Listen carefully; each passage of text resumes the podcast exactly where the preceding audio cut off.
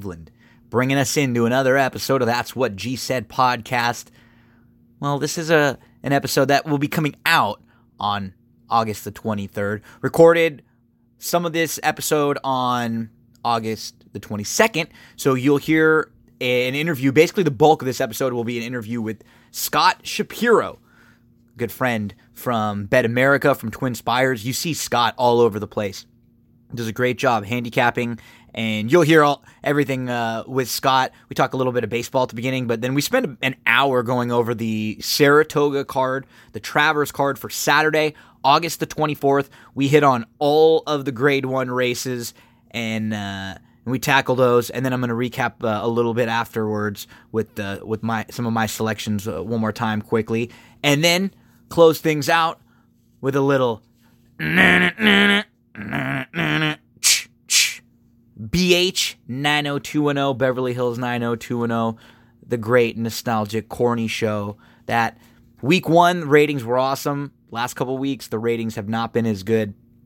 It's kind of strange to me because I think the show is what it is, right? I think a lot of people watched it and said, ah, it's not very good. And I will say that the first part of the first episode was probably the, the the weakest of the three episodes. And now I think just like a lot of shows, it's take a little while to get into the groove. Unfortunately, if the ratings don't turn back up, they might not be more. Uh, they might not have more than their short little six episode uh, comeback season that this was. So three more to go. But we'll talk about episode three of BH nine oh two one oh.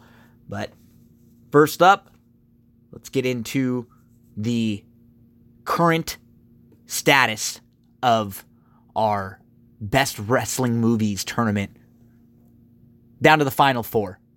The Wrestler with Mickey Rourke, the, the newer version, and Nacho Libre. The Wrestler right now is crushing Nacho Libre. And then in the other, it's uh, Vision Quest versus Man on the Moon. So those were their final four. Vision Quest has the lead slightly over Man on the Moon. My personal favorite was Vision Quest. My dad, wrestling coach, wrestled growing up. I wrestled growing up too, from about five, age five to about fourteen or so. Uh, when I went to high school, they didn't have wrestling. I played I played soccer, but my dad wrestled, coached, and so whenever he would have uh, a, a meeting at the start of the season, he'd always show the movie Vision Quest to his to his team, and I love the movie. It, it not only is it a great wrestling movie, it's just a great movie overall. Good soundtrack if you've never seen the movie Vision Quest, or if you haven't watched it in a while, go check it out again. Great flick. Not a bad Final Four for the, the wrestling movies. Nacho Libre's fun. The Wrestler is really good. Vision Quest is really good, and the Man on, Man on the Moon is is a really good movie too.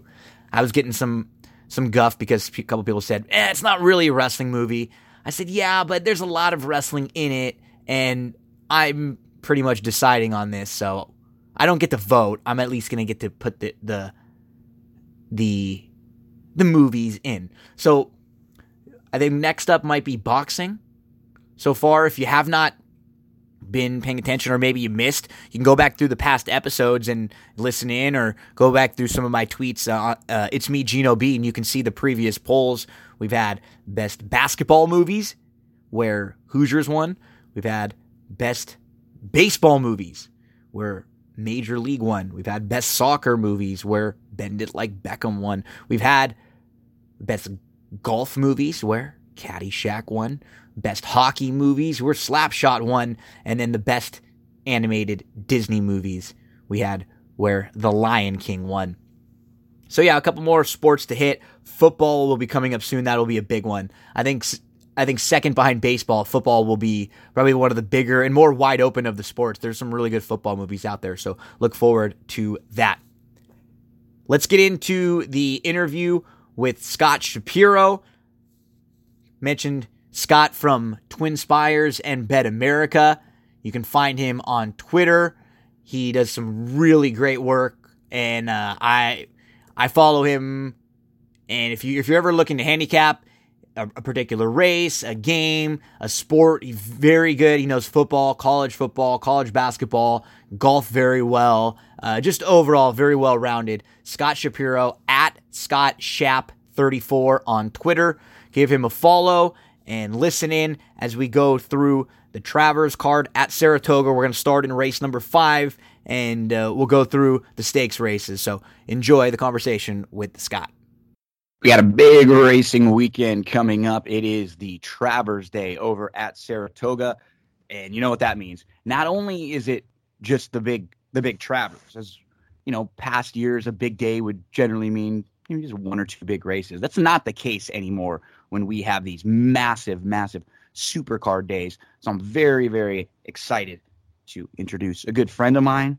And man, if you are in the the racing world, you have seen this gentleman really skyrocket over the last few years. He's now an analyst for Bet America and for Twin Spires, and he covers more than just horse racing, really all wagering, NFL, NCAA basketball, golf in particular. He hosts a podcast, the Who Do You Like podcast, that you can download and subscribe to anywhere you get your podcast. I hear him in the mornings on uh, Saturday and Sunday on the radio giving out plays. He is a jack of all trades and everywhere. You can find him on Twitter at Scott Shap34. Mr. Scott Shapiro. How you doing, buddy? Doing well. Appreciate the kind words, Gino. Excited to join you for the first of uh, hopefully many podcasts. I've really appreciated uh, you joining me for a couple of hours, and I ha- have to say our uh, MLB picks have uh, done pretty well. They have. You know, I've been going through them back and forth. It looked like a couple teams that we were high on, um, like the Twins. They they had a little bit of a lull, but they never really played poorly. It was more the Indians starting to play really well. The Cardinals have started to play some good ball, and the Cubs, who we were cold on, kind of came back to life a little bit. And so I felt better about that. So that because I didn't want to give like Krista Feck any more uh, opportunity to rip, to rip me. So uh, um, yeah, things have started to uh, to take shape very nicely, and I'll I'll never complain. I'll knock on wood when the Dodgers are having such a good year, and just cross my fingers and, and hope they can get back to the World Series again it seems like it's either they're either going to win the World Series this year or they're not going to make it. I mean, they I know, can't right? they can't make it and lose again, can they? I mean, you know, ah, it's the only thing like when I when I totally take my fan hat off and and just kind of look back at the last couple years and and as an analyst, the only thing I look at is I say, well, they lost to two really good teams in the World Series. They yes, I don't I still don't think I still don't look at them in the last couple years and go, well, that was a series that they probably should have won. Even against the Astros, that was a real good game seven, gone back and forth. They had opportunities to win and put them away earlier. The Astros kind of did too. It was just a really good series. And then last year, they were just it they were just a step behind Boston. They you know, were. They, they were just it was one of those years with for Boston where everything went well. And it's amazing to see how well things went for Boston last year compared to this year where they don't have you know, a, a, an entirely different team at all. They have a lot of the same players that were really good last year. Their offense is, is still as good, but you look at the Red Sox and they just haven't been able to uh, be as good in those situational spots that they were all throughout the year last year in big moments. Yes, and that's what makes it as impre- as impressive as anything about the Dodgers is that they've been able to lose in the championship. Which, if you look over a lot of sports, not just baseball specifically, usually means a letdown. And and mm-hmm. the good thing about baseball and the Dodgers is you can probably come out of the gates a little slow like they did last year, not this year, and you got plenty of time to make up for it and peak at the right time. But yeah, I mean the Red Sox bullpen got got beat up a little. Uh, they lost some of those guys, but yeah, just in general, it's a it's difficult to get up for a season and be as good as they were and, and come back and do it again. But yeah, they certainly have underachieved as we thought they would. Though I got yeah, that Yankees division bet. You know, we so. did. We knew the Yankees, and, and we it looked like the Yankees Yankees were just really built to be a really good regular season team, you know, yeah. and, and, and they did this th- this year with all those injuries. So um, I'm I'm excited because there was a lull in the middle of the season where you started to look and and uh, to be honest, this was I never want to say like an easy season to predict, but a lot of the things on paper in, in baseball, there were a couple things, but a lot of the teams that didn't look like they were going to be good aren't good right? We didn't we didn't have very many surprises. Some of those bottom feeder teams that we thought everyone would be able to beat up on kind of have been those teams. So, you know, in the middle of the season, it, I don't want to say it was boring, but it started to look very like formful. And then the last couple weeks now, some teams started really playing well. A couple of these wild card races picked up.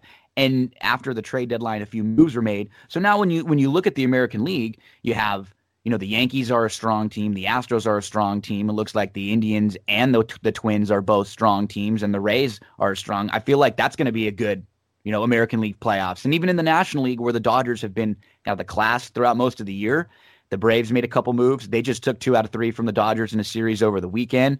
Uh, you know, the Central, we like the Cardinals. You know, they're as talented to beat anyone in a series. I would never be shocked to see the Cubs beat any team in a series. You know, so I look at the um, the National League too. Now, I feel like we're going to get a, a playoff in, in baseball where we're going to have maybe six or seven pretty good teams.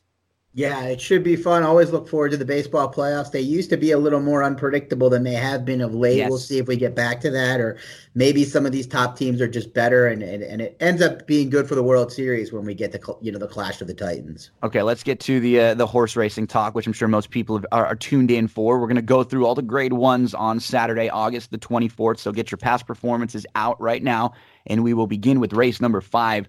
What's cool about this card? Scott, is you have a lot of uh, a lot of big name horses, a lot of horses that people will recognize because they've been you know top of their divisions for the last six months, year, two years. But I I don't look through the the races, and even in the races where there might be a heavy favorite, it feels like they're not just free spaces throughout. I feel like these races are actually still competitive, even in the smaller fields that might have some shorter prices. You know, you look at this race to start, the Forego, where Mitole, eh, you can't really knock what, what this guy's done. He was super impressive. He had a seven way, uh, race win streak that was snapped last time out. Although I will take I will just say this for the people who are going to get upset. He wasn't going to beat McKinzie in the Met Mile if McKinzie didn't have that trouble, but I, I know that's going to frustrate a few people out there. Nonetheless, he's an awesome horse. He's had a great year. He's one of the best horses in training. When you talk about from six furlongs to a mile, he's excellent. And I think, you know, you, we looked at his last race. He just drew the rail. He got dueled into submission by Strike Power. We saw Imperial Hint freak in that race.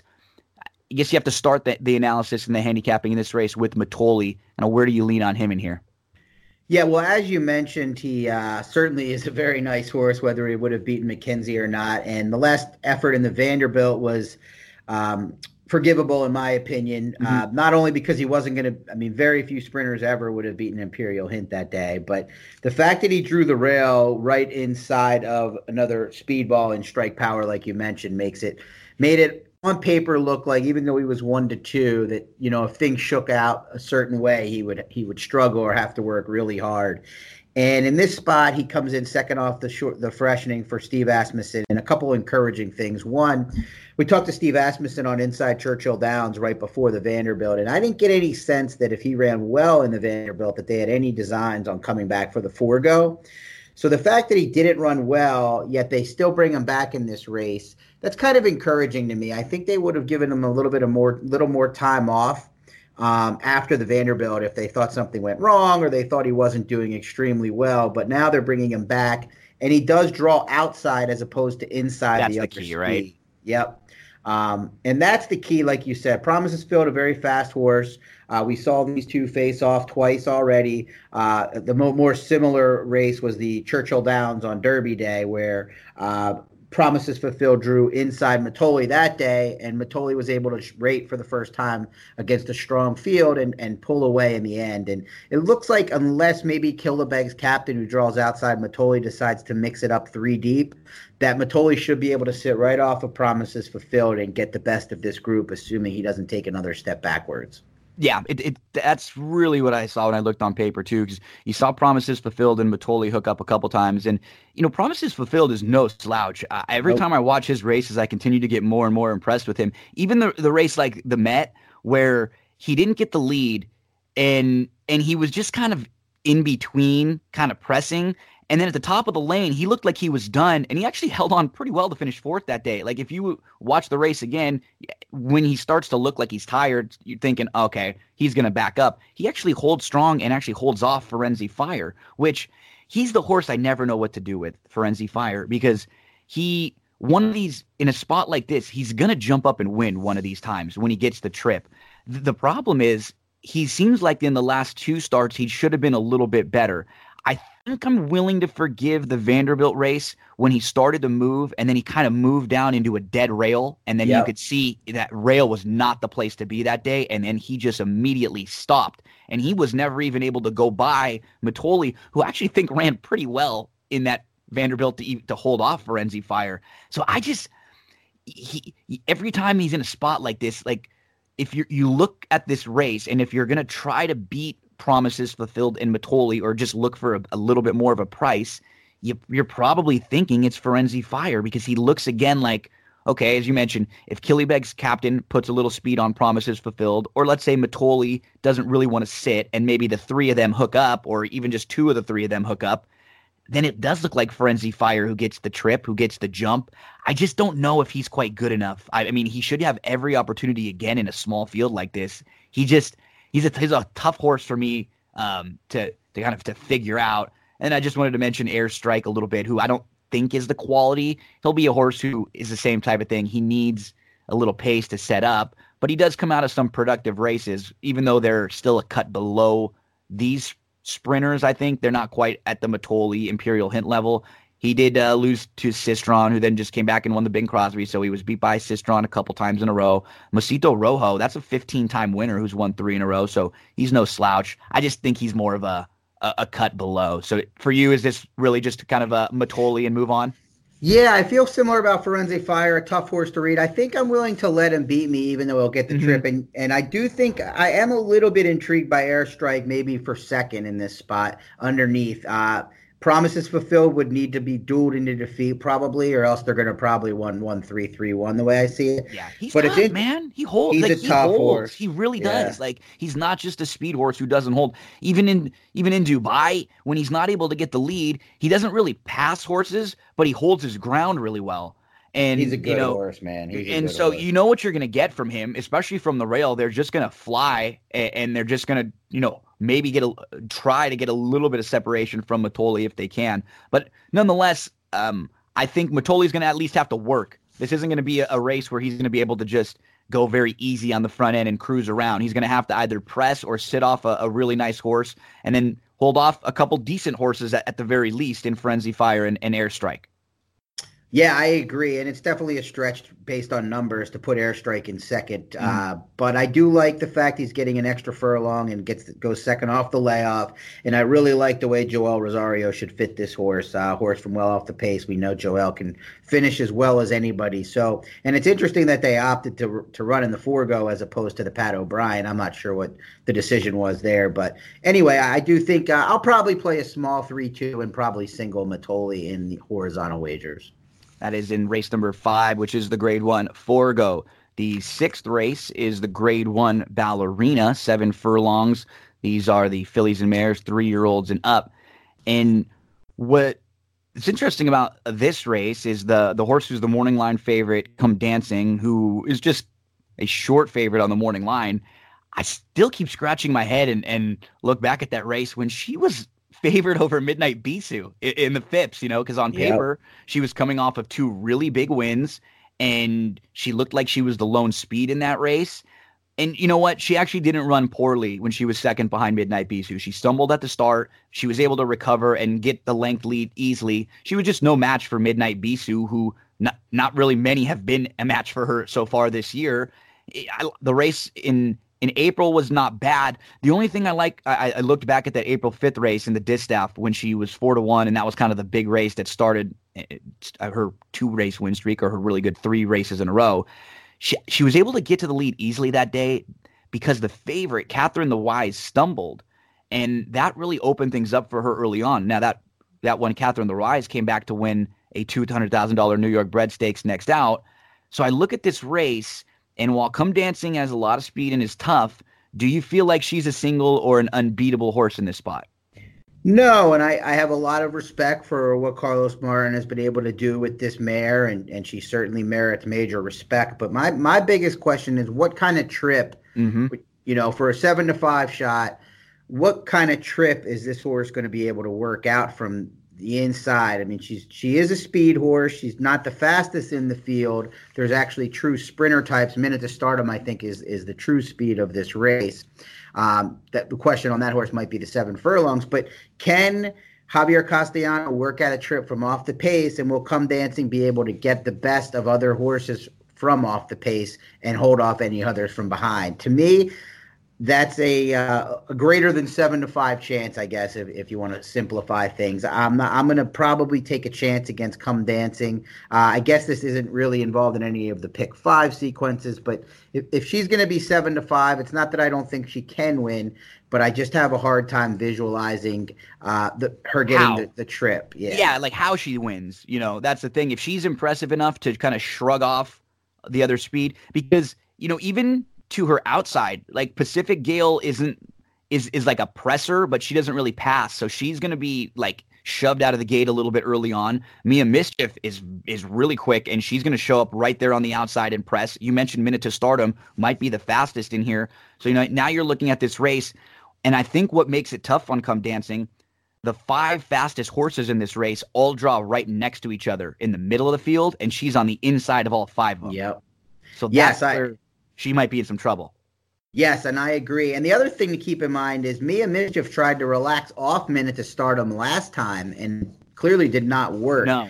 So you would have to assume Ricardo Santana Jr. and Steve Asmussen are, are planning on being a little more aggressive and not reliving the honorable miss where they where a minute to start beat them to the lead and they probably thought, ah, you know, this horse is twenty to one, we can sit off and, and pass, and that just simply wasn't the case. So yeah, I think it's come dancing makes sense to play against. It's a horse that certainly has enough quality to beat me, beat you, beat anyone. Um, but at the price and at the, the trip I'm expecting as a trip handicapper, I, I, definitely can can see a reason to take a chance against. Yeah, even um, uh, you know, you look at the at the rest of the field, like there's just not a lot I think there's one or two that are generally happy taking back a little bit. Even the one special relativity is not nearly as fast as the rest of these, but I don't think she wants to be like five lengths out of it.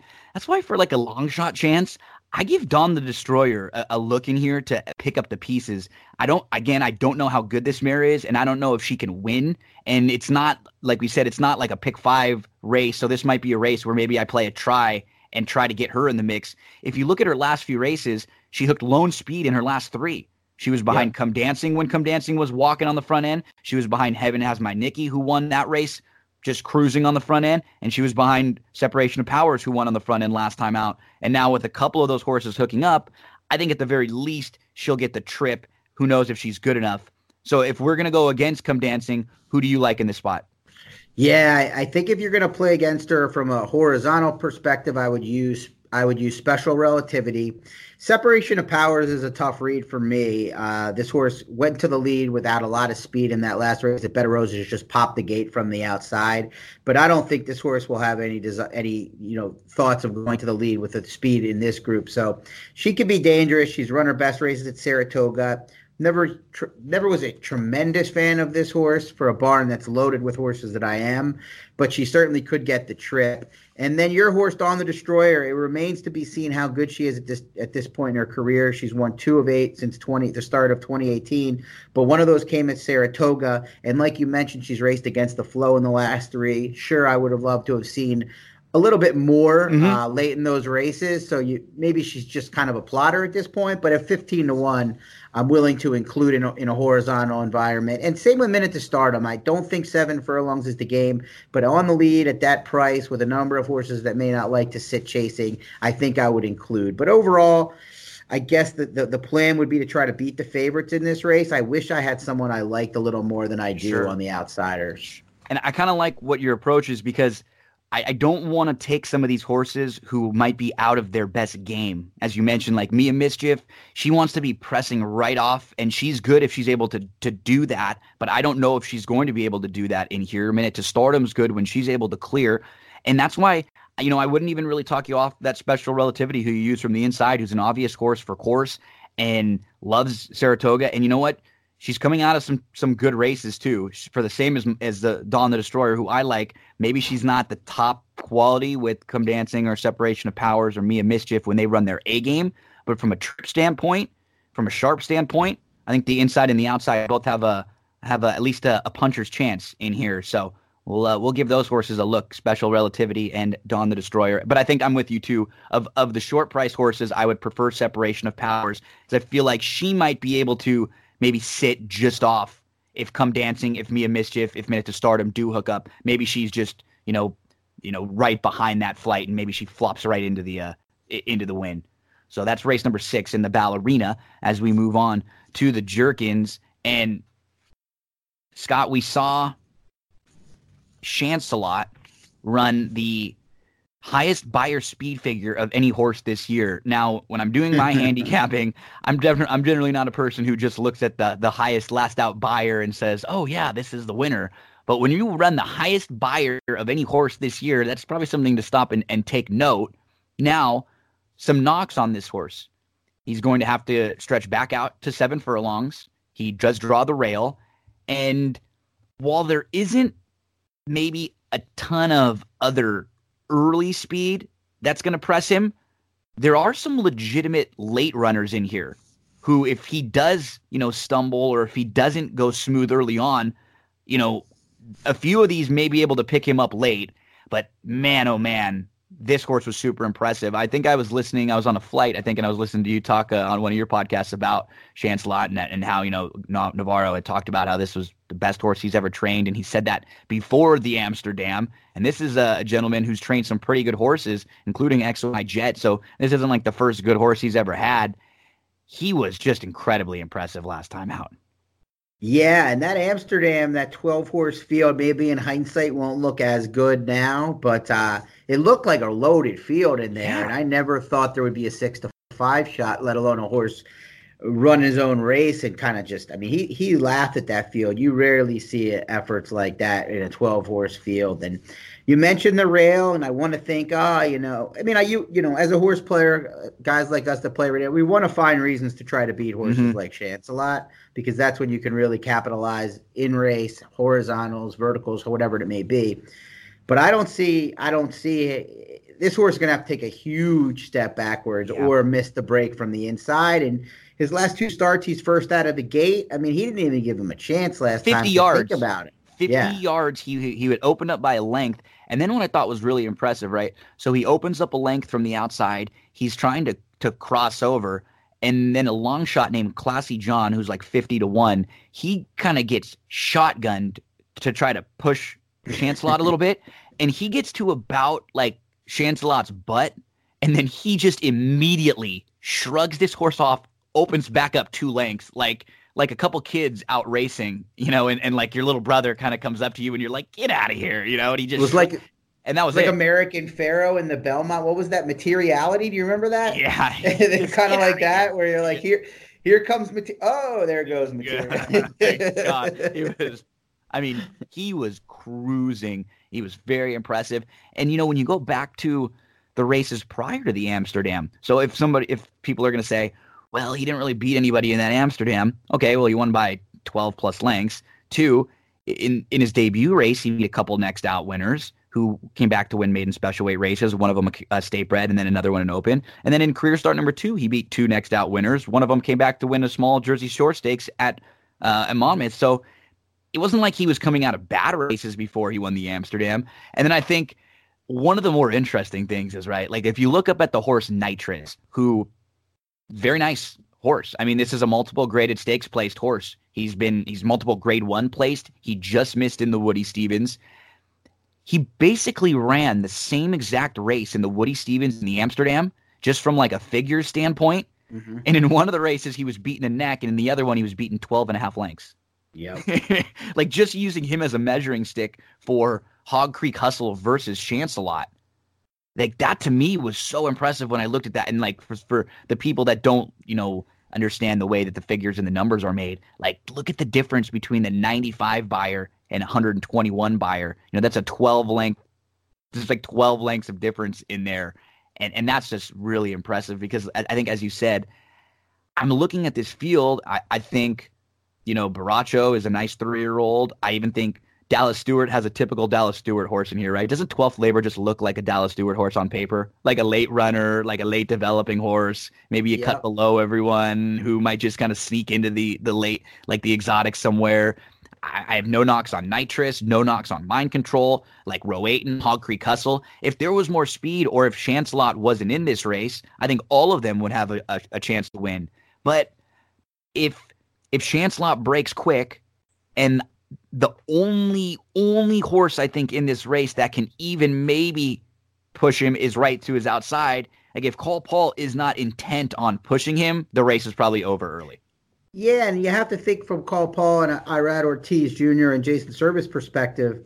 What's in it for them to really Sure. push this horse? I think if if they just kind of let him cruise and sit second, they can they they have a chance to run second. Grade one placed. Yeah, and they don't. And you look, I'm looking. They have a Grade Three win. They finished third in the Champagne Grade One, but but they're looking for Grade One black type for sure. Um, but he's the only thing that there is, and I guess you know there are, like you mentioned, there are a couple horses I really like in this field. Baracho's a very nice horse that continues to improve for Rusty Arnold, and Roaten, I think, cutting back to one turn is is the, is what um, Yep.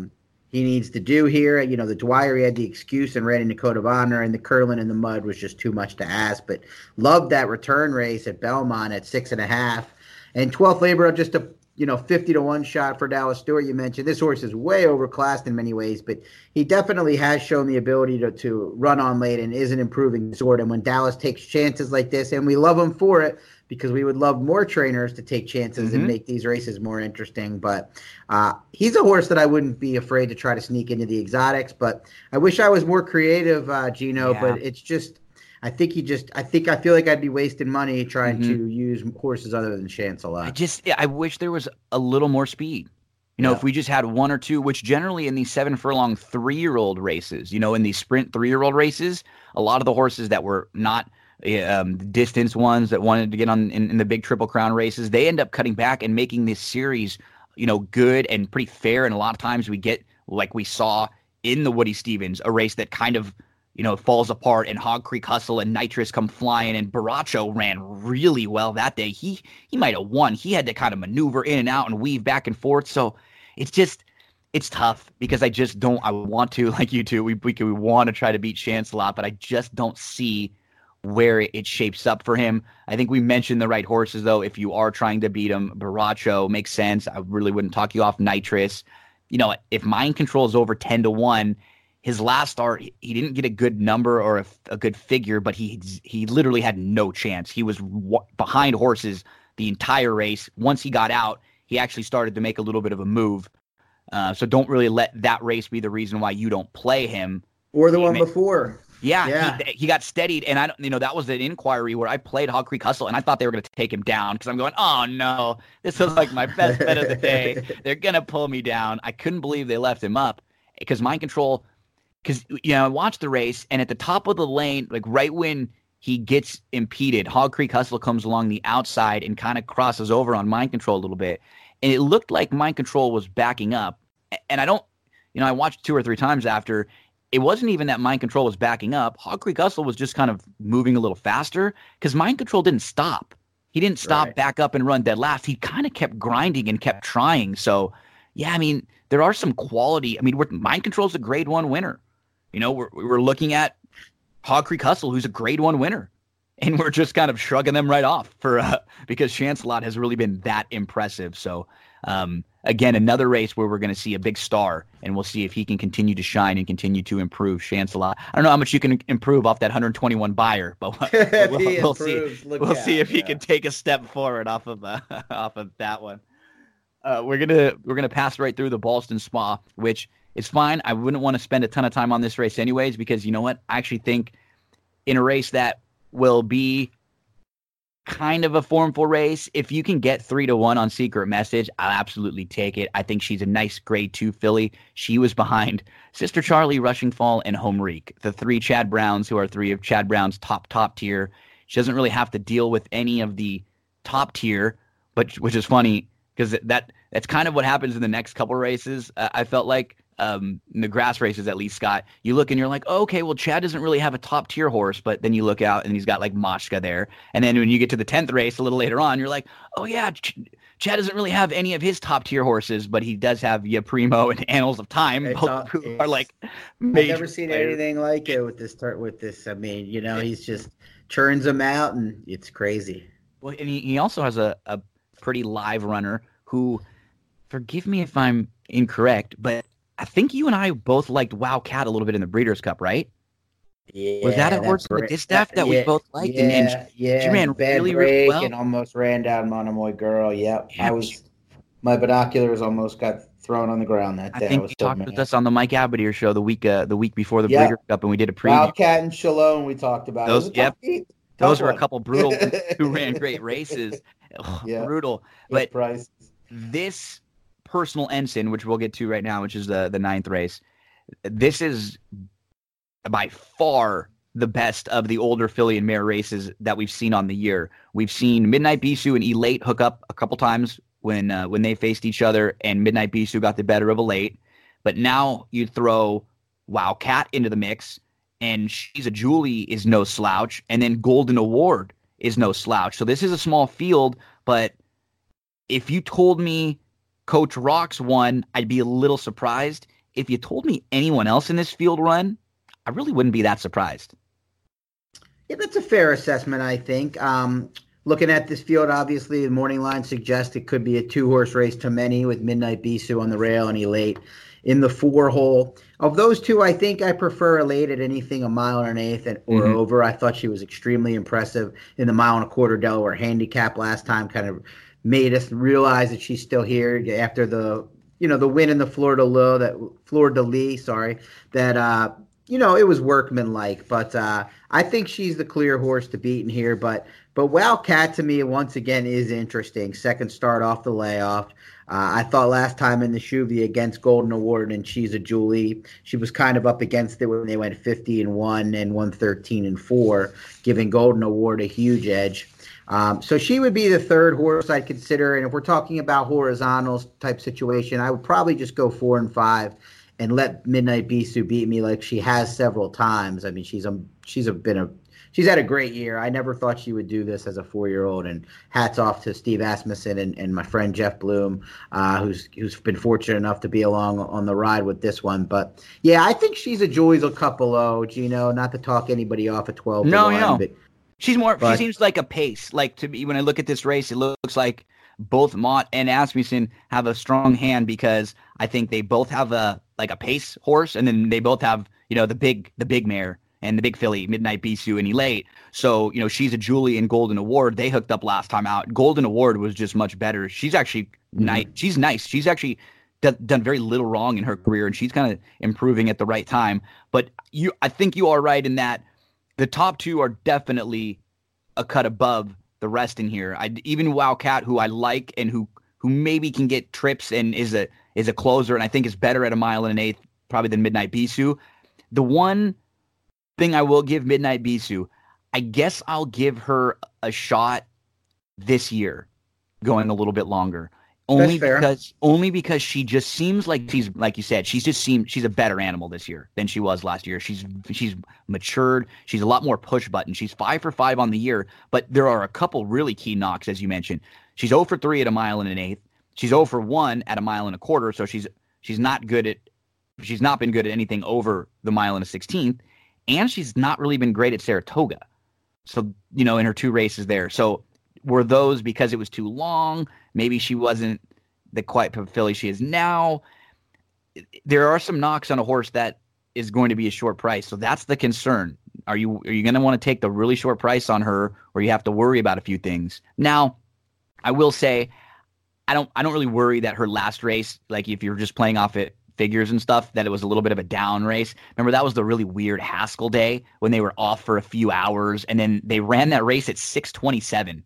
It was just a bizarre like card went with the heat, and they waited it was. long, and so weird day. if you see numbers and figures from Haskell Day that are a little off, or horses' performances that might not have been quite up to the best, just kind of you know take that with a grain of salt. But yeah, I mean, Elate is just plain and simple. She's just been better going longer. She just Yeah. she is she's just a, a, a mare that can run all day. Her big races have always been in these mile and an eighth, mile and a sixteenth, uh, mile and an eighth, mile and a quarter races. It just seems like where she's her best, and that's going to be the real the real true test. And I hope we get the race where you know Midnight Bisou, who it feels like all year she's been on the rail. Like every one of her races, it feel like she's just kind of sitting on the rail, looms up, and then Mhm. moves through, and she's on the rail again. So it'll probably be the same type of trip where she's sitting there waiting, and Elate moves up. I hope we get that race where we see these two hook up. And if it's not one of these two, you would prefer Wow Cat. Yeah, I think so, Gino. And I mean, I think if we're talking, if you if you handicap the race and you come up with Midnight Bisou and Elate being standouts, I, I would recommend if if unless you like a price in one of the other legs of your horizontals, uh, pick pick one and not and don't use Yes. both. You know, you see Absolutely. people. You know, it's it's the safe move to use them both. You're probably going to get through, but then you turn a six to five, or I, I'm sensing that Elate will be the favorite. I don't know. I mean, I, do, I think so too. I think at the Yeah. distance and it, and I think in New York. I think Yeah, that has something to do with think- it too. And I just think in general, people are a bigger believer. Like Elate is is just a super horse that's kind Mm-hmm. of underachieved at times, and people have kind of waited to beat Midnight Bisou over and over. At least a lot of the people I know. Sure. Um, so not to take anything away from Midnight no. Bisou, but I do think Elate will probably go off favorite. But The you know, approach is right. You take Yeah. you you don't when you're playing a multi-race exotic like this, you almost never double up when you have two horses that are going to be very short similar prices. It just, doesn't make sense. your value. Yeah, you you, just pick one of the value. two in single or you use one in another horse. I mean, almost the only way I would ever do that is if I had like singled to really big prices, you know, later in the card. Exactly. Exactly. That's the key. You got to think of what is around it. And I, I think, you know, obviously with Shancelot, if you're playing the pick five, you're already in, in a situation where if he wins and you don't structure your ticket right and, and it chalks out, you could lose money. Mm-hmm. Um, and we all know these days can get chalky at times. So you Yep. don't want to, you definitely don't want to don't even put yourself in that situation. situation. No, you just don't even give yourself a chance for that to happen. You play the ticket. If you if you have an eighty dollar budget and maybe you just like elate, instead of playing an eighty dollar ticket, you play maybe forty and you double it up. You play it twice, you know, or or if you want to go like you said, elate in Wow Cat, or maybe elate in Golden Award, or just or Midnight Bisou and Golden Award. One of them and another price, so you give yourself an opportunity. I think too many times people will play tickets, and I used to see this a lot, and I would I would tell people, and I'm not and I'm I'm not saying it to like to be mean or anything, but it's like, well, that's an eighty-one dollar ticket, and you might not get your eighty-one. Like things would have to go well for you to get your eighty-one back, you know. And that's what the approach always has to be. Okay, don't feel forced to play a pick four or a pick five if you don't like it. You know, play play an exacta, play a trifecta, play it one race at a time. Just don't feel forced to get into this, and then you have to go. Okay, these are the two that are going to win this race. These are the two that are going to win win this race, and then you look up, and in the entire sequence, you have A B A B A C A B C. You know, it's just not. You're just not going to make money that way. No, I totally agree. And, and on days like this, especially uh, where where there's relatively small fields and a number of horses that are going to be two to one or less that are very capable of winning, you have to you have to be careful of uh, constructing your wagers uh, in the proper fashion, just as much or more than you do about handicapping the races. Okay, two races to go. Let's get to race number 10. It is the Sword Dancer, the grade one mile and a half on the turf course. The it's funny. You, you look when you start at this race. I like looked three times to make sure the one proven reserves was like in the right race because you just never see it. you know, it's like you just never see a Chad Brown horse like this running in a spot like this. So like first weird. first time on the turf. Um, maybe they're in there just in case the race gets taken off the grass, but it um very very strange because he ran a an awesome race first time out to win going a mile on the dirt at Aqueduct. This horse has never tried the grass. Just so bizarre to see proven reserves in here. Uh, the three horses to the inside, I thought looked a little overmatched. Did you, could you make a case for any of them sneaking into the exotics? I can't. Uh, No. You know, I, I always respect Mike Maker when he moves horses up in class. So uh, of the three, I would give Noble Sure. Thought the biggest chance. And it's funny you mentioned proven reserves because, like you said, Brown usually places his horses where you maybe Klaravich just wanted to have a horse in the sword dancer. But it's funny Mhm. there's there's no turf pedigree. That when you mentioned at Aqueduct, when Chad's debuting his horses at Aqueduct, that's automatically a bit of a red flag. It was a Mhm. four horse field. Didn't even But get most bet. im- He yeah, he didn't get favorite in that race. Exactly. but what's what's the weirdest thing is you could you know this horse doesn't have a lot of turf pedigree, but I don't wouldn't even care if the horse did because Chad Brown debuts his turf horses on turf or maybe a start or two, but for him to this to be the first start on turf. You know, it's just It's it's, weird. weird. I wouldn't be surprised if this horse gets scratched. I, I don't. Yeah. I mean, I'm trying to look. I mean, maybe maybe they're going to send the horse for because the Annals of Time is Klaravich. I forgot, so it's not even. We're gonna find. Yeah, I mean, we're gonna find out there were like a, just a clerical error or something or something. Yeah, it's weird. because- You're it's weird. Franco board. It's a weird situation. You almost wonder how this happened, but yeah, yeah. of the three inside horses, Noble thought would be the one that I would give a look, especially with Irad being on board. But but it's a reach for any of those three to even hit the board. And then after that, the race actually, I think of all of the races on the card, or maybe like the big ones, this one feels like the most wide open. It just doesn't feel like there's a dominant horse or two um, here. You know, Annals of Time looks good. He's very logical, very live, but he's not Chad's top tier horses. He's not. He maybe he will be, but he's not quite one of his A horses right now. Um, even Ya Primo, who was good, he was, you know, he showed up in a grade two in his first start, and he was behind Channel Cat. He he moved up the rail. He got a good opening, and he could step forward. Weird race. It was a really Yeah, that was weird a weird- race. I, yeah. I was, you know, the more I watched the race, that I, I was impressed with Channel Cat because he was he's not necessarily a horse who needs the lead. He's more of kind of a tactical speed horse or kind of a pretty versatile horse who can adapt. But they asked him for speed. He clears off. He slows things down. And then at the top of the lane, he looks like he's done. The whole field comes back to him. hmm And then he just keeps punching them off, like he's fighting them off one at a time. A couple horses to his outside. Ya Primo ducks down to the inside, and he just keeps shrugging them all off. And you know, he's not a need the lead horse. Pletcher even said, I think they just took advantage of the pace that day. So if, if somebody else or one of the inside horses decide to go, he'll be completely fine with sitting. I think he's an exotics horse to include. There are are many others in here. Who do you kind of look at, or maybe a couple of the horses that you're circling in on? Well, I do think the channel maker, channel cat, the horses that come out of that bowling green, other than maybe Ya Primo, um, I, have always considered those horses. They move up into the grade ones from time to time, but they're kind of a cut below the Chad, the Mhm. best of the Chad. Yeah. So it was like last time was the time when there wasn't any of the Chad upper tier horses, as opposed to facing bricks and mortar or horses like Robert Bruce and Mhm. horses like that. Um, Annals of Time is a real tough read for me. This horse was was really really good um, in 2016. He came out to Da- to Del Mar for the Hollywood Derby. I remember that race vividly. What a tremendous closing kick that day, and was really expecting this horse to move on to bigger and better things. And then was on the bench for almost two years. Comes back, gets wired out by Guidu, and then buried a field, but a field that was is far and away lesser than this one. The horses that Devamani and came back last. Uh, it was either the beginning of this week or the end of last week as a favorite again at Saratoga and and and failed again. So at that price, as good as I think Annals of Time is, it's a hard horse to really endorse. And yeah, Primo, I guess. I mean, maybe that was a prep, the first start Yeah. uh, in the states, and um, that was just a, like I, I said it once, but it was a weird race where like. You know, the closers didn't have a, much of a chance, and it was a blanket finish. And maybe a horse that I'm never really behind because he just doesn't win a lot. But maybe Sadler's Joy, second off the layoff, can can at nine to two can offer a little bit of value because, like I just said, there's there really wasn't a setup for him in that last race, and No. he did run on on late.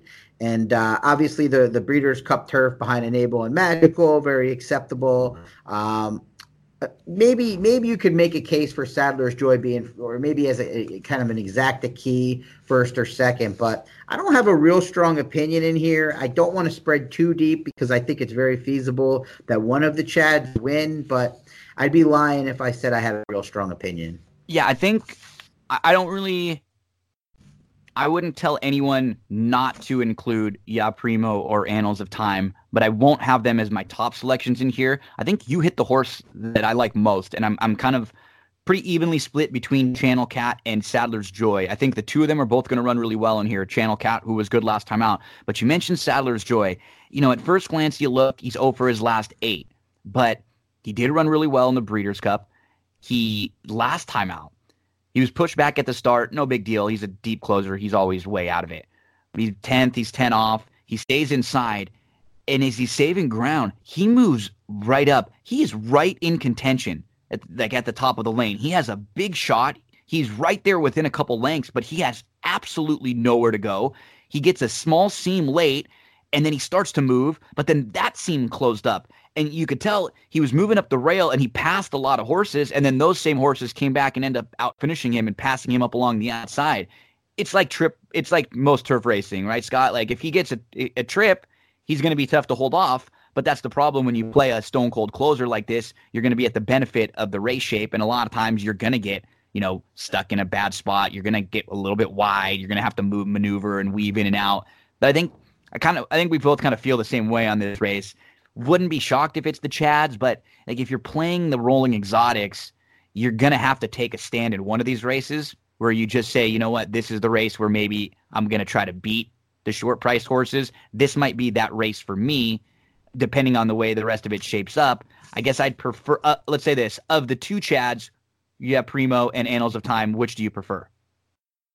I think I prefer the Talent of Annals of Time, even though I expect I so him to be the favorite. I, I think that uh, that's been the plan um, since the beginning of the or the middle of the year when he brought him back at Belmont. I think he's had the, his eye on this race, knowing bricks and mortar and Robert Bruce would be in the uh, Arlington Million uh, and maybe the you know or the Fourstardave. But um, yeah, Annals of Time, I'd have to say. I was actually looking forward to betting Annals of Time again when he moved up in the stakes company, but I was kind of hopeful that it would be with some of the other top tier chads. So he'd be a price. A you could play him. You yeah. could play him at three to one or four to one. Is he's probably he'll be eight to five? You know, most likely in this spot. Right. So.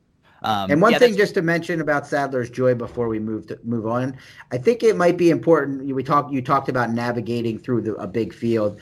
This is a nine horse field, but I I suspect maybe Tiz Morning's going to try to wing it on the lead and maybe mm-hmm. gain a little separation with Channel Cat sitting second. He's faced a lot of 12, 13 horse fields, Sadler's Joy. Maybe a little bit of a smaller field with a little bit of separation yeah. will allow Jose Lezcano to avoid it. And, and maybe Lezcano will put a little more speed into him. I don't know if that's possible with this horse, but with Castellano just, and Leparoux as riders, you know, he's a little more aggressive. Maybe he'll get him into a little yeah. bit of a closer spot. And then when you say a little more speed, you know, we're not talking like he's on the front end, but maybe he's just not dead last. Maybe right. he's just he's got three horses beat down the back stretch and he doesn't have to worry about a couple extra horses to get in and out of. That's that's all it takes sometimes. It's just getting into a little bit better position when you unleash that rally.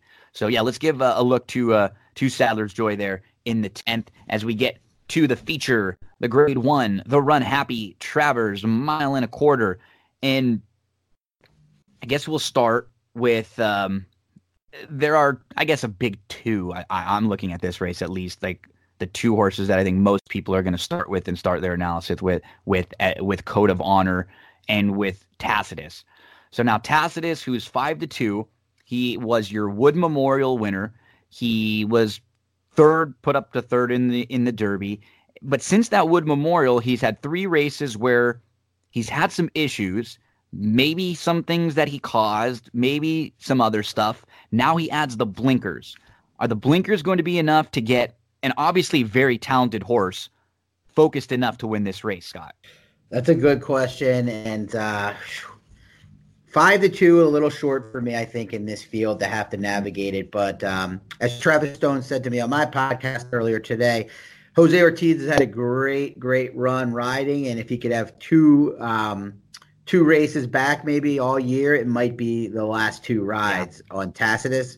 The Belmont being extremely wide with the golden rail, and then last time in the Jim Dandy being on the moving into the inside after the poor start uh, instead of you know being on the outside where which was more advantageous at that point.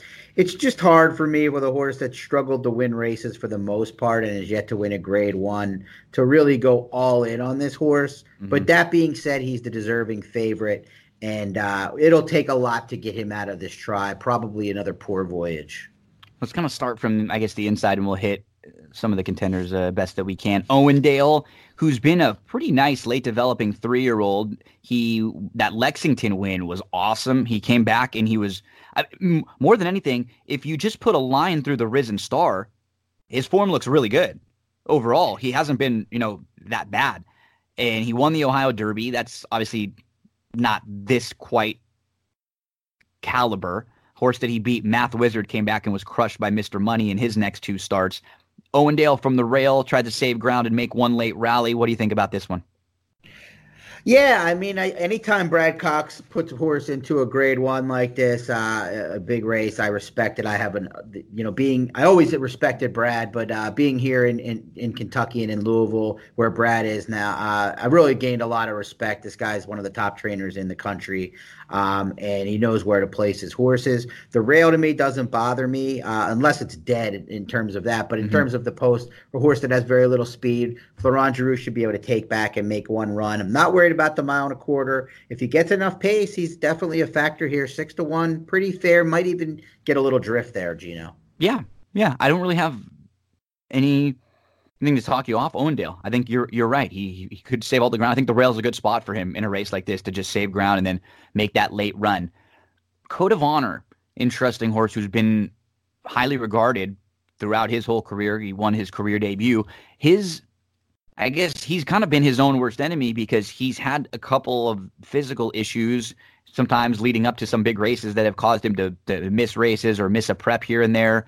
But when he's good, he's very good. I mean, he was he was really nice in the Derby up the inside, and he might have been impeded a little bit when maximum security kind of went back and forth. And then last time out in the Dwyer, that was a field that I think he's a lot better than at a mile, but he did what he was supposed to do. He sat behind, he waited, and then as soon as he got a little seam, he angled out in between and he exploded. Yeah, I'm I'm a big fan of this horse from a talent perspective. Uh, I have been from day one, but uh, I think I'm going to be against him in this spot for main, one main reason. I just don't think he's a true mile and a quarter horse, maybe not even a mile and an eighth. You could look to races on the form. The Derby, mm-hmm. he ran third, even got moved up to second. But man, shouldn't he have won the Derby? I know you mentioned a, a, little no, no, bit he, of trouble, but he, shouldn't he, have well, won? But yeah. he got a great trip. And I think exactly. he, he got the move on the inside. And now, if maximum security was zigging and zagging, but the thing is, in the Derby, that's the kind of trip that you want. Like there's yeah. a lot of horses who are going wide, getting shuffled back, getting bumped around, moving around. Like you want to be able to save and move through. I thought he was going to win the Derby. Exactly. That's you know I mean. he did. He, yeah. He, definitely. So I, have always wondered if he was a mile and a quarter. And then the other race that he won, uh, the only race that he won at two turns is the is the Fountain of Youth, and he ran awesome, and I even liked him that day. But he got the setup. They went mm-hmm. 22 and 4, 45 and three, and the whole field stopped basically. Vekoma got third and was like barely walking to the wire that that race. They went so fast up front, but. So I'm going to take as, as, like you mentioned, probably the second of the uh, of the most prominent horses in here, four to one on the line. Don't expect him to get bet down from four to one. And I have a lot of respect for Shug uh, for placing his horses in the proper spots, but this is a chance they have to take with this horse. So I'm not convinced that they think for sure that he's a mile and a quarter horse. Like the Derby, you got to run in this spot if you're Shug. Um, so I think they're taking the chance that the mile and a quarter works out and the talent over overcomes the that. But I, I think he's a horse worth taking a chance against in this spot. The Curlin had uh, a couple horses that are going to be in here. Highest Honors won that race. Endorsed was second. Looking at Bikinis was third. Looking at Bikinis was actually the favorite that day, and he got a pretty easy lead. But when Highest Honors and Endorsed, they came rolling together, they kind of went right by looking at Bikinis. He didn't really have much of a, a challenge. He started to kind of grind away late, and he came back into third. But do you like anyone of the three that come out of the Curlin? Well, I do think the Curlin was a really good race, and I have respect for all three horses. Keep in mind that day um, on July 26th at Saratoga that the inside was completely dead, and you really wanted to be a horse coming from off the pace, mm-hmm. rallying in the middle of the uh, racetrack. So where both the so yeah, so you'll you'll give a little bit of an upgrade to looking at bikinis with that. I, I do it. Yeah, and he was all the hype going into that race. I mean, this was Chad's best, you know, his horse was the greatest thing since sliced bread, everyone thought, and he was bet down to even money against a pretty solid group. And he raced against it, and it was in the in, in the off going. Now, whether that was part of it, it's hard to say because he mm-hmm. broke his maiden by five and three quarter lengths in the slop at Belmont last year. But I'm looking, I'm willing to over uh, overlook uh, that that race, and just on paper, there's not a ton of speed no, in here either you know. So I think he's going to be on the lead. And as much as Chad wanted to win the Curlin, I know there's only one race he wants to win, uh, maybe more than the Kentucky Derby, and that's the Travers Stakes, and that's what this is in his own backyard. So I'd have to think that ultimately the goal was to get this horse ready for the Travers and not necessarily win the Curlin. You have the other excuses. I give him a big look in here, especially in, uh, from a verticals perspective. And then endorsed is a horse that I had at the top of my Kentucky Derby list when I had uh, first had to submit one early in the year on KentuckyDerby.com. And uh, really was impressed with the way this horse beat ahead of plan. It was a well meant Chad horse last year at Saratoga. Ran well in the Curlin, broke my heart as one of my as my play of the day that day at eight to one, running second to highest honors. The mile and a quarter, though, is a question mark. I'm not sure. And he was over the right part of the racetrack that day, as was highest honors. So all three of them, I think, are legitimately talented horses. The Curlin was not that much of a downgrade from the Jim Dandy. No. Thought it was a good race. So uh, all of them offer significant value. I give the look to look, looking at bikinis of the three, though. Scott will be looking at bikinis this weekend. um, uh, and we look at like, Laughing Fox and Everfast. They're uh, a couple bombs who will, will be late runners. I guess they, they kind of are like Owendale 2, um, who are going to try to just take back and make one late rally. You know, if you're looking for bottom of exotics horses, I do think Laughing Fox could sneak into the maybe the two, three, four spots the way this race unfolds because I think he is a, a, distance horse. And I do think last time in the Jim Dandy, it was a small field. They were going slow. He tried to get up a little bit closer than normal. He just wants to take all the way back and then make one late run. So I wouldn't, I don't, I'm not really high on Everfast, but I would, I'm not, I guess, high on Laughing Fox. But if you're looking for a bust out long shot to use on some of the bottom of your exotics, if you love Tacitus and, and you're going to play some price horses under, don't leave Laughing Fox out. Um, Everfast, we, uh, I mean, do you do you have any thoughts on either of those two bombs, Everfast, Laughing Fox? Yeah, I thought Everfast had got one of the best rides in the Triple Crown in a long time from Joel Rosario in the Preakness to get second that day. Yeah. Just getting the best of Owendale, who went very, very wide, was definitely third best that day, but got second. Not really a big fan of Everfast, but uh, Laughing Fox, the one thing I'll say, I, what I see on the racetrack has never really impressed me, but the fact that Steve keeps bringing this horse mm-hmm. back in these big races makes me think he still thinks there's a little more to this son of Union Rags than what we've seen. The 0 for 2 record at Saratoga, a little discouraging, but one of those was the fourth place finish last time. And when he was, you know, it wasn't really a setup for him. He would, like you said, he would need the right setup. He would need an absolute collapse to be a threat to win this race, if that. But uh, yeah, I mean, I could see using him in the third and fourth slots. We talked Tacitus, who's going to add the blinkers and hope that can give him a little bit more focus today. And and then you get to Mucho Gusto, who's been one of Baffert's, you know, I guess B tier horses, but people forget about this guy. I mean, he is he's a really nice animal. He is a what four time graded stakes winner now. He has shown the ability in the last couple starts. He's matured a little bit. He can sit off the pace if need be. He has that tactical speed. The main concern I have with him, even though he's a three year old son of Mucho Macho Man, I just don't know if he's going to really want the mile and a quarter. But if I feel like he's going to fight and give you a, a good run for your money, and he'll be involved in the pace in some way. Yeah, so let's let's positives and negatives on this horse. The the positive, the number one positive to me is that Bob Baffert decided pretty recently to, you know, he lost game winner and he decided this horse works so well at Del Mar that he had to ship him cross country for the biggest three year old race of the summer.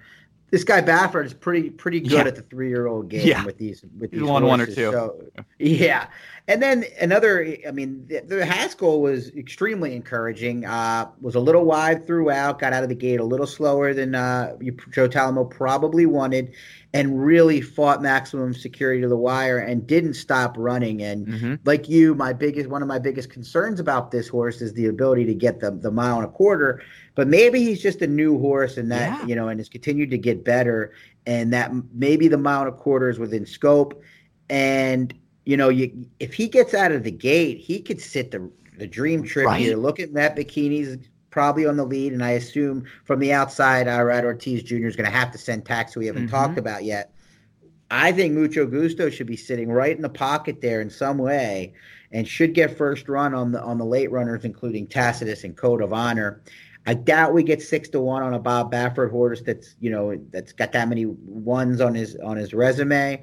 But uh, this is a major player in here, and uh, yep. you have to respect the fact that Baffert's shipping him across country. Yeah, I agree. I, am gonna have a I'll have a tough time leaving him off my ticket just because he battles, as you mentioned, in a small field too. In the Haskell, you're hooked four wide, you know, throughout, which is good. You try to keep him in the clear. You didn't want him to have to start and stop, but you did give up a lot of ground to maximum security that day. And then when you, you try to battle him, he had a little more left in the tank. So uh, mucho gusto, major player, and he should be in in the mix in this race all the way throughout. Uh, Chess Chief, who I think Another you know Stewart. another, another Stewart with, with that running style, right? With the late like Well, late we had him style. on, and we had him on our show uh, inside Churchill Downs. Darren Rogers, Kevin Kerstein, and I last weekend on Friday because he had um, uh, uh, seeking the soul in the Pacific Classic. But we did throw in a question about Chess Chief, and you know he, he didn't really give the horse a huge push. But I just love Dallas because he he he, he Sure. puts his horses out there in the big races, and these races would come up so much more stronger and, and less compact if if everybody was Dallas Stewart. You know. Hundred percent. And a lot of his horses too is they what I like. And it's always funny to see how trainers have like anything, I guess, their strengths and their weaknesses. And it, it seems like his you know his horses are always going to finish. And that's what's great in races is like, you know, some sometimes they'll get outrun and in like sprint races or in races where there's not a lot of speed early on, they'll get beat, you know, 15 to 20 lengths sometimes and so their form will look a little muddled up. And then when they get the opportunity to run and when they get a trip, those horses always come closing. He's he's he's got his horses fit. They always come running. And I was actually really surprised that Seeking the Soul didn't run uh, well in the Pacific Classic because he's a he's a really nice horse. I thought he was just kind of a standout against that group. Maybe he didn't like the track or the ship or whatever. It was kind of a race that was too bad um, to believe. But I'll always like giving a giving uh, the Dallas Stewart horses a second look, man. You're always going to get a good run for your money there with Dallas. Um, three outside horses. Let's finish out this field. We'll go to Scars Are Cool. Hey, you know what? This is another one, Scott, who I don't think he's good enough, maybe, but he's peaking at the right time. He just won a maiden race, and he's a horse who I think can run all day. I'm not worried about the mile and a quarter with him. He sat off, he was in between, he angled up. It was a pretty nice, sustained rally. He had to go like six, seven wide, and he kept going. He's one that I kind of have in that laughing fox. Like, I probably wouldn't put him to win, but I probably won't be playing trifectas without a horse like this in, in the bottom at least. Well, I have a cool story about this horse. That May 12th day at Churchill, I happened to be doing the simulcast show from the paddock. And this horse, uh, they had to change his shoe. He was freaking out. And this horse opened up at like six to five um, in his maiden uh, debut on May 12th over a wet fast course. He ended up drifting up to five to one if you look at the price because uh, he just acted like such a clown in the paddock. And then he ran a huge race. From the rail. So I'm sitting. yeah. Yeah, and I'm sitting here, okay, stable alert city here, uh, waiting for this horse to come back. Comes back on June 16th and had kind of a troubled trip at even money. Eh. And then he came back at Saratoga last time to beat a very suspect group, I'll admit. Um, I'm shocked to see him in the in the Travers. To be honest, it's it's way over his head in my opinion. I think the horse has talent. He was a great looker. Uh, not that that's my expertise looking at horses, but he was just one of those horses that looked that really stood out. The son of Malibu Moon. That being said, I mean he It's he's, tough. He's It's pretty gonna be tough for overmatched. Yeah, he- And it's funny, he was in that debut race you talked about against 12th Labor. Um, the other is Dallas Stewart, and and, then Rise the guy who's actually not a bad horse. Good turf horse. Yeah, yeah, the went in the Secretariat last week. Yep. He went, he's two for he was two for two on the grass, and and then he he faced a tough group. He was against Grade One, so he comes out of okay races. I I agree with you. I think he's a little overmatched, but um. Hey, you know what? If you're looking for bombs on the bottom of your exotics, I'm not going to talk you off a 30 to 1 who should be able to get the distance when some of these I mean, we went through uh, maybe at least half the field and we're wondering if they can get the distance. At least that won't be, I don't think that'll be the problem for Scars Are Cool, who should be running in the end. Um, and then we talked about Endorsed, who um, was was a, a good second. As you mentioned, I thought it was a pretty strong running of the Curlin this year also. What do we do with Tax on the outside? To me, he this year has been one of the most, I guess, uh, intriguing horses to handicap. I just never know what to do with him. I never, I never know what to do with Tax. What do we do with him in this spot? I got to tell you, I still haven't gotten over the fact that Claiborne and Ben Colebrook were willing to put this horse in for 30k on debut. Yeah, Son of Arch, and what are they like? What what were they so quick? And that's stubbornness by me, but that's still something I remember. And and it's funny, I'm And over like, it with this maximum Maiden, this maiden security. claimer's not going to win the Belmont. This maiden claimer's not going to win the Jim Dandy. You know what I mean? Yeah, like this.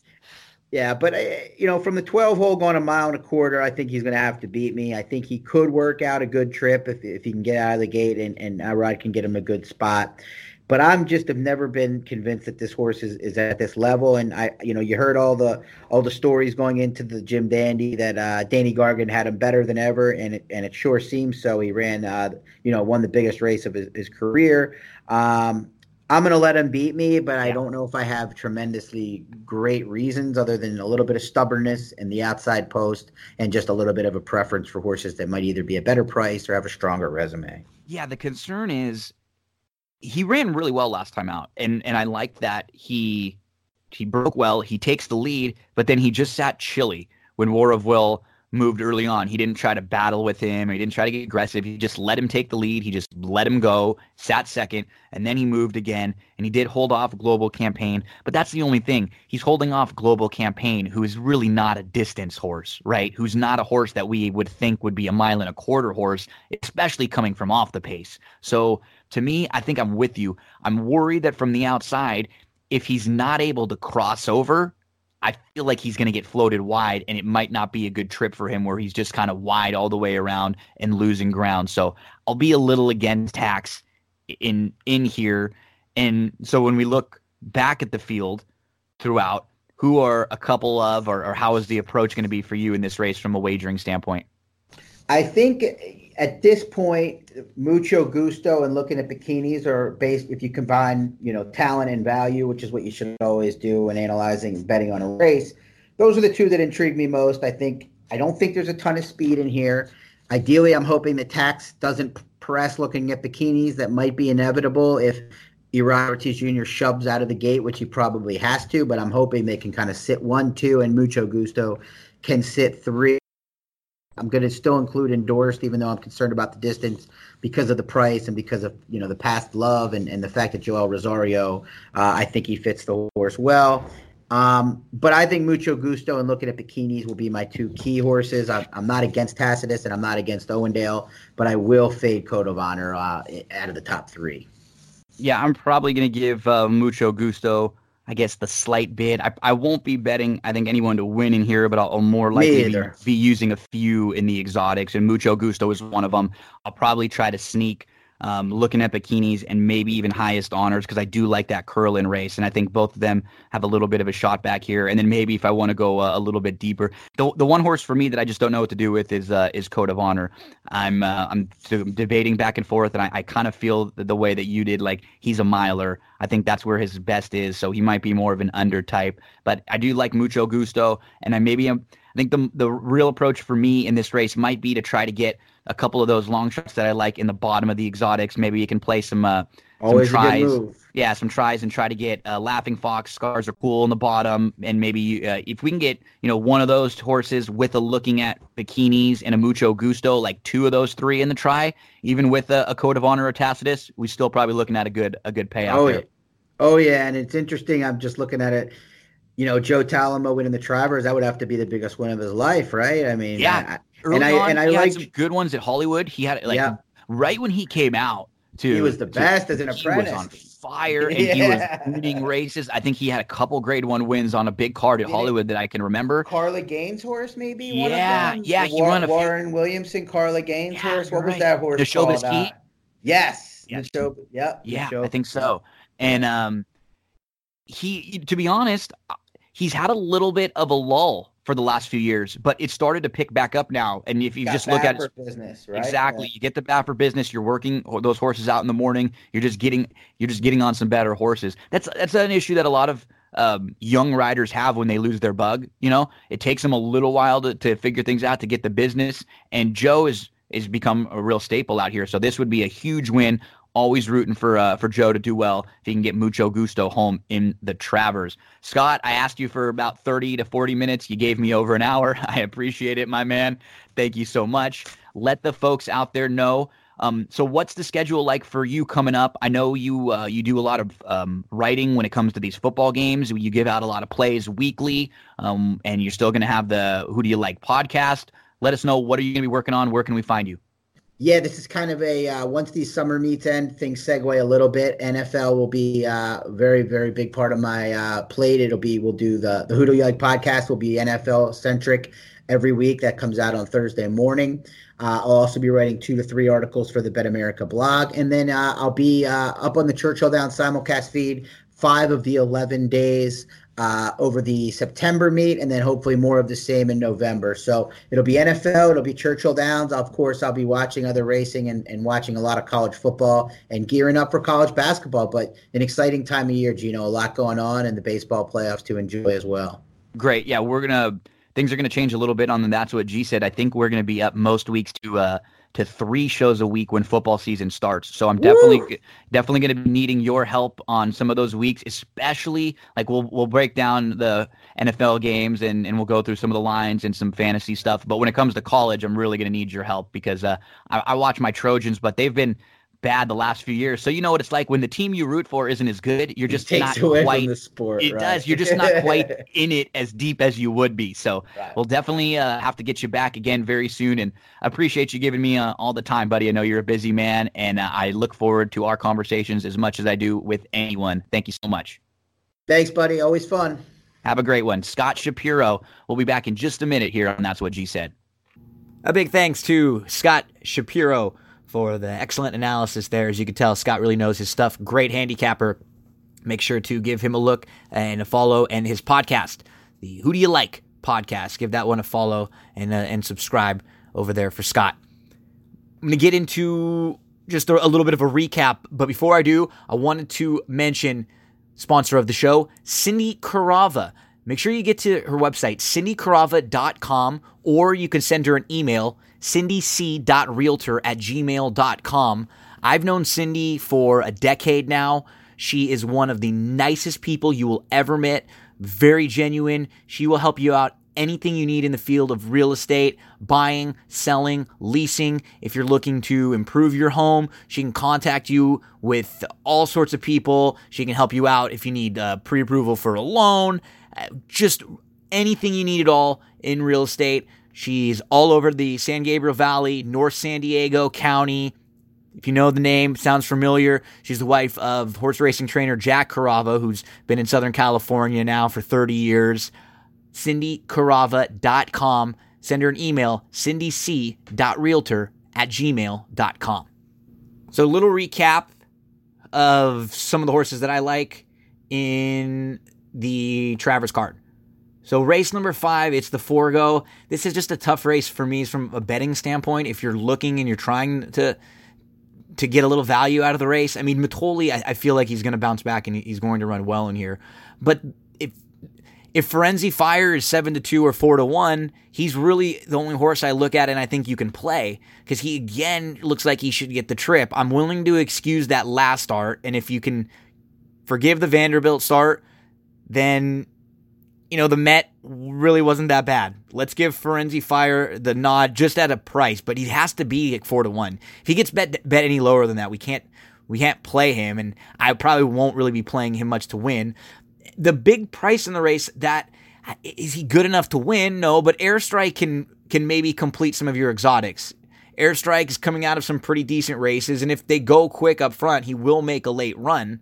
So airstrike maybe in the bottom of some exotics if you're trying to spice things up, but Mitole should with the, the outside draw of promises to promises fulfilled, he should be able to kind of press like we've seen him do a, a few times. So the sixth race is the ballerina, and in this spot, I like the outside horse. Dawn the Destroyer. And if Dawn the Destroyer is over 10 to 1, I think we put a few bucks on her to win. We'll try to see how the racetrack's playing early throughout the card because Dawn the Destroyer is she's absolutely going to need to race to fall apart. So if horses are not coming from off the pace early in the day and it looks like it's just a, a track that you have to be close to or on the lead, then maybe we downgrade her a little bit and, and more use her underneath. But with Minit to Stardom, with Mia Mischief, with Separation of Powers, with Come Dancing, I, I think there's going to be a lot of speed. Pacific Gale's not slow. So the two horses I'll use in all of the exotics are the four and the seven. Dawn the Destroyer will hook up separation of powers with her in most of the exotics. And, you know, after that, maybe Mia Mischief can just press and sit a little bit off. But I, will be, I'm against come dancing in here. I think she's drawn to the inside of all the other speed. If she's big enough, uh, and she has a big enough effort to beat this field, then if she does it at a short price, I'm okay with the with her beating me. The seventh, I'm I'm gonna have a ticket where I have Shancelot tossed in a, a, pick four or some rolling exotics because or late pick five and some rolling exotics because I do think there are some chances where something goes wrong from for this horse from the rail, and in a big field where where there are some legitimate other horses that can be closing ground. If he doesn't get the separation and things don't go all great for him, then maybe the rest of the field who who should be huge prices based on the figures that Shancelot has recently run. So I'm I'm not just I'm not saying he's not going to win the race, but I'm saying there's going to or he he he won't be in the mix, but I'm going to play at least one ticket where I I toss him and and maybe use horses like the 3 12th labor in the bottom of some exotics. I think Baracho is a legitimate win contender. Uh, like Nitrous has a shot. Mind Control can bounce back. Rowayton, I, I like quite a bit in here. And, uh, and Hog Creek Hustle, maybe more for the bottom. But I'll try to play one exotic where we, we toss Shancelot completely out. And, and then maybe I, I'll, if he's in the pick five here, it's tough because it, it, could very easily chalk out as you see when you continue to go through the races, and and it does happen a lot, as, Scott mentioned. Um, does happen a lot on the you know these big days. So I guess we'll we'll take more a little bit more of a wait and see approach in here, but we'll we'll take a, a little shot against the one to two shot Shancelot in in some of your exotics. The eighth race is where I I do like Secret Message just coming out of a much tougher race. And she seems like a, a, nice grade two type horse. I think this is a really good spot for her. She recently defeated another one of the top contenders in here. And the only real concern is that there's not a ton of speed. A couple pace players but she should be fine. I think she should be fine and, and, very well spotted in here. So Secret Message is a horse that I'll probably just single in, in any late exotics and probably not play a whole ton in that race. Then, you know, so see what I mean? When you go, if it's Shancelot and then if it's Secret Message, and then you get to the ninth race and you have Midnight Bisou and Elate, who are going to both take a ton of money. And Elate's better at the distance a lot of it will depend on price if I was playing this race individually.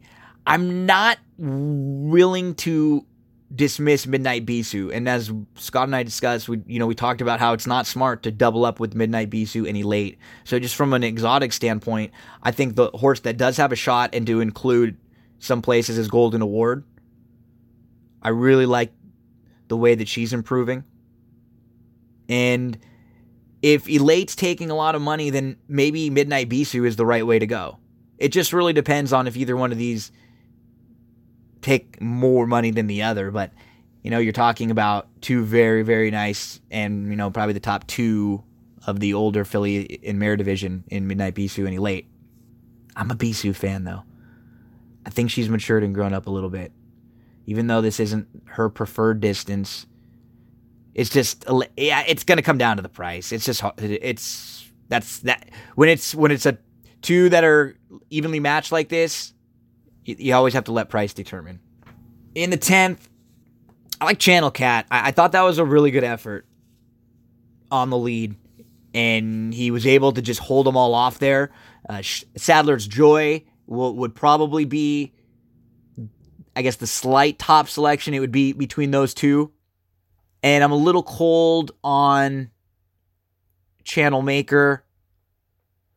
Annals of Time, I'm okay with. Ya Primo, uh, you know, I'm okay. I could go either way with. But the two that I, I, I like most in here, Channel Cat and Sadler's Joy. And those will be the two that I use in most of the exotics in this race and, and in the top spots. And we'll try to maybe beat the uh, the Chad Browns in, in this one.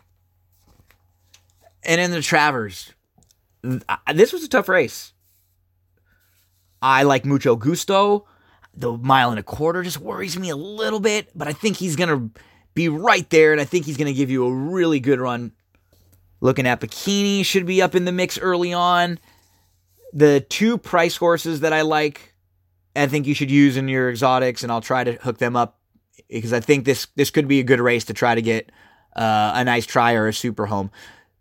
Don't just completely dismiss Laughing Fox and Scars are cool.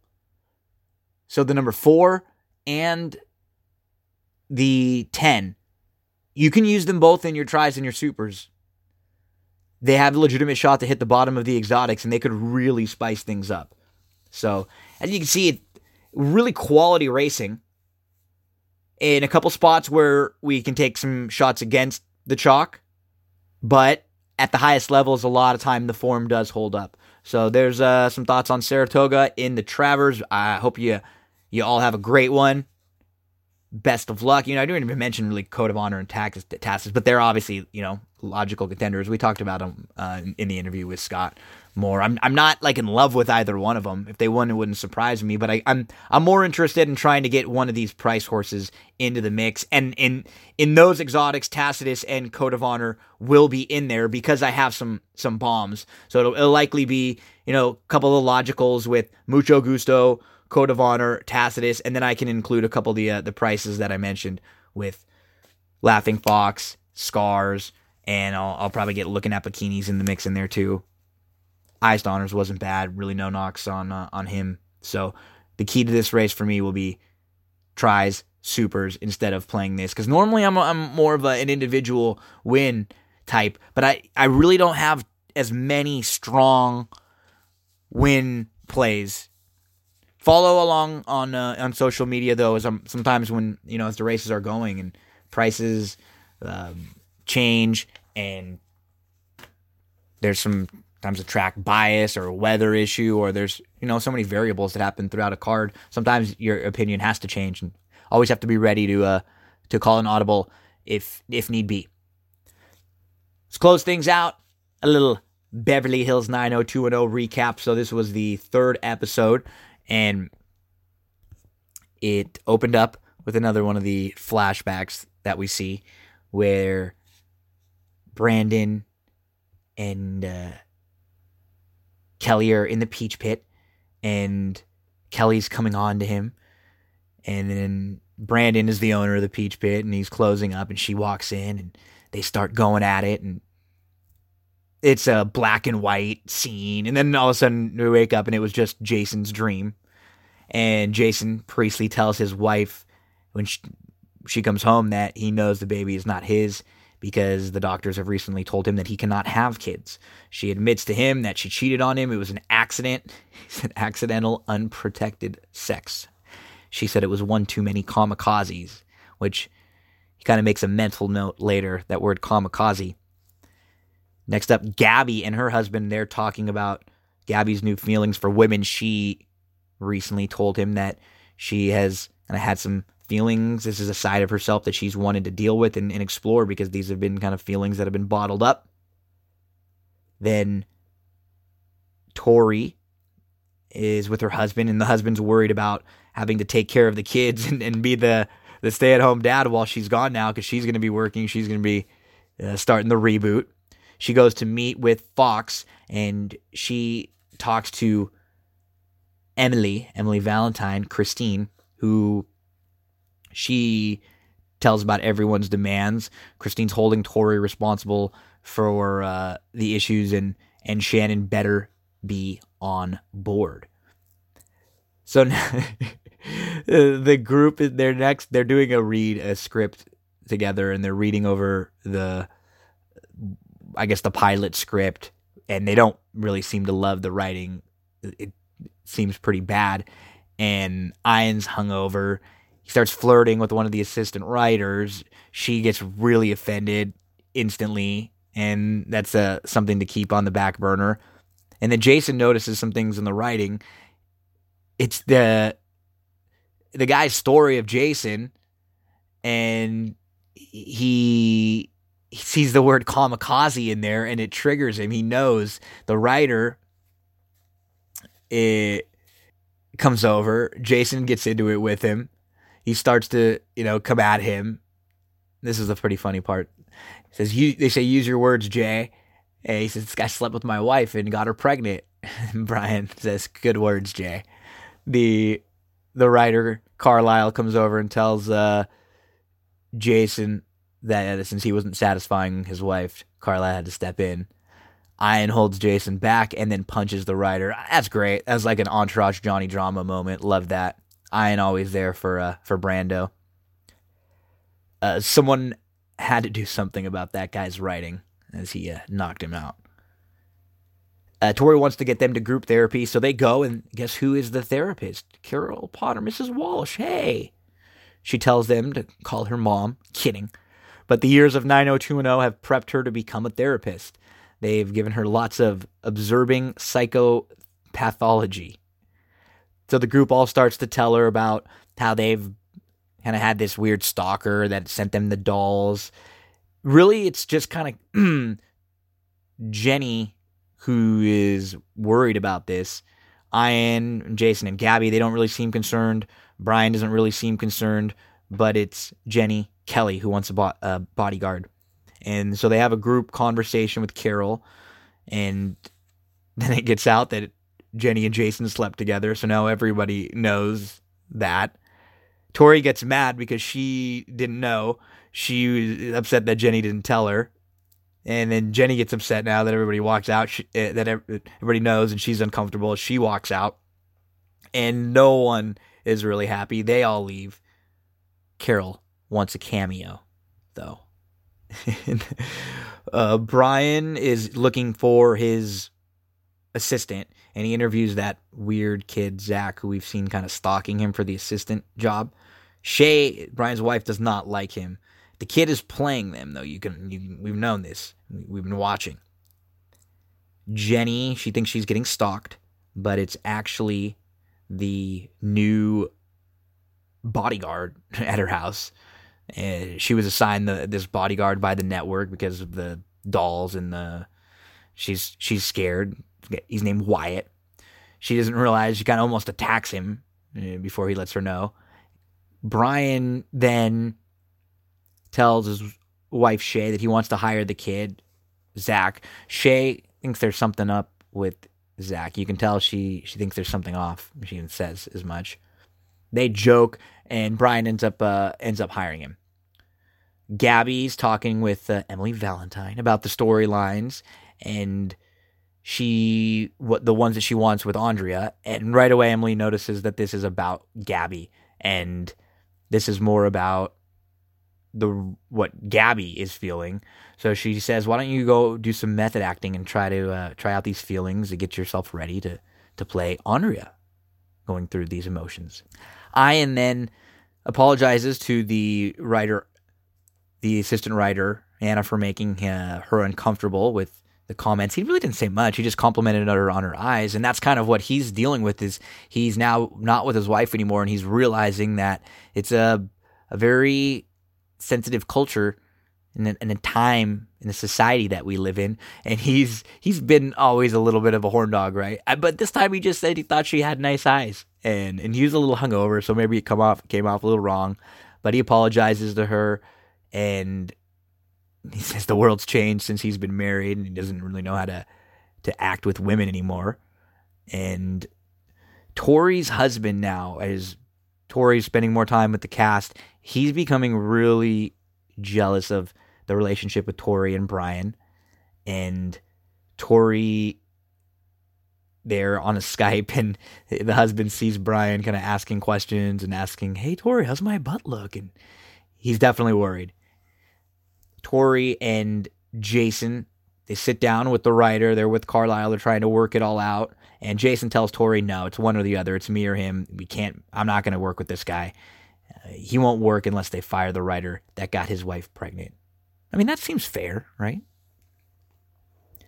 Tori is dealing with producer drama. She is getting it on all sides from everyone. Everyone has their demands, everyone has what they want. and she still doesn't have Shannon in the mix yet. And now her husband's getting a little jealous, so he asks for no love scenes between her and Brian because he he's nervous, so he doesn't want anything between Donna and David. Tori goes to talk to Jason, try to smooth things over again, and Jason called said he no, I called the network and I told them the ultimatum, and so now Tori has to talk with Emily, who's in charge of the show, Emily Valentine. So Shay now, since Brian is working, Shay, his famous rich wife, she's got to be at home with the kids a little bit more, and she's not quite used to it. So one of the kids ends up running off, and then it's Zach, the assistant, creepy assistant, who's bringing him back in. She's just not quite used to taking care of the kids. Tori and Jenny, they hang out. And Tori's still a little bit upset that Jenny didn't tell her about the incident with Jason. And Jenny mentions that she's falling for Jason, which we, we all know. We all know she wants some some Priestley. She, who doesn't want some Priestley? Emily is upset with Tori because they they have to fire the writer now. So Carlisle's going to be out. So she tells Tori to fire him, to go get Shannon, and to figure some things out. Emily V, aka Christine I've been saying Emily because we probably don't know her name as well as some of the others, right?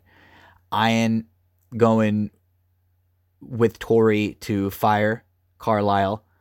So two weeks out, they have to fire the head writer, and they still have no Brenda, aka Shannon.